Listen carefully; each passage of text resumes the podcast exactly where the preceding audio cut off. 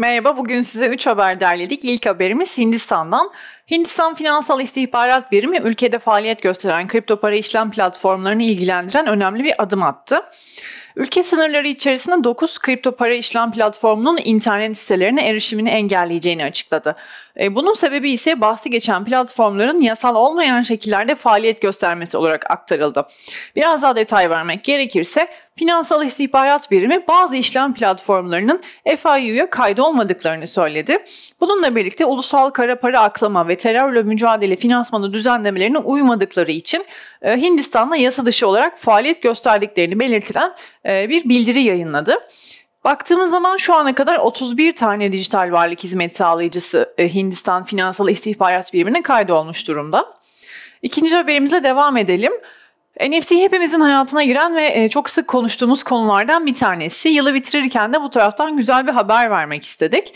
279 yıllık bir geçmişe sahip olan ünlü e, müzayede evi Sotheby's, yalnızca 2023'te dijital sanat satışlarından yaklaşık 35 milyon dolar kazanç elde ettiğini açıkladı.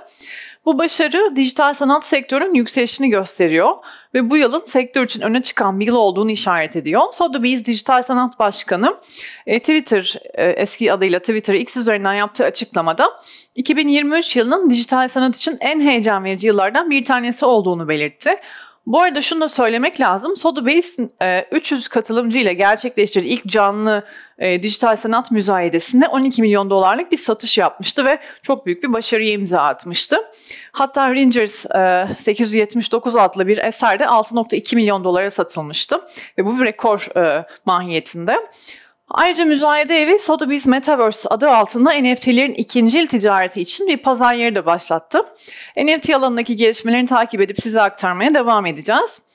Son olarak ETF'lerden bahsedelim. E, bu yıl en fazla konuşulan ve beklenen gelişmelerinden biri ETF'ler bildiğiniz üzere. Son gelen haber akışına göre de ARK Invest'in 21 Shares ETF başvurusunun kabul edilmesi için çalışmalarına hız verdi. Ocak ayındaki ilk onay dalgasını değerlendirilmek üzere bir gereklilik olduğu anlaşılan Spot Bitcoin ETF için nihai S1 değişikliğini sunan ilk şirket oldular.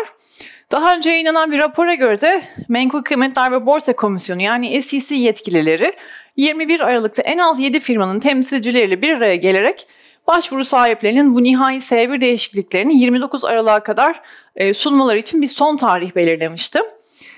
Bir düzineden fazla yani ondan fazla firma e, onaylı bir spot bitcoin ETF için mücadele ediyor. Biz bunu biliyoruz ve bekliyoruz artık haberleri de devam ederek e, izliyoruz. E, bu nedenle bugün içinde daha fazla değişiklik yapılmış S1 dosyasının SEC'ye sunulması bekleniyor. Bugünlük bu kadardı. Çok teşekkürler.